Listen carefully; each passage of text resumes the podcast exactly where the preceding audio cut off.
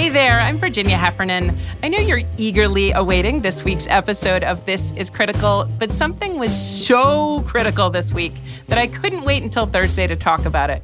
If you missed my episode all about the Facebook brouhaha, go back in your feed a couple days and listen to it. I promise you, my guest's take will still be uh, piping hot today.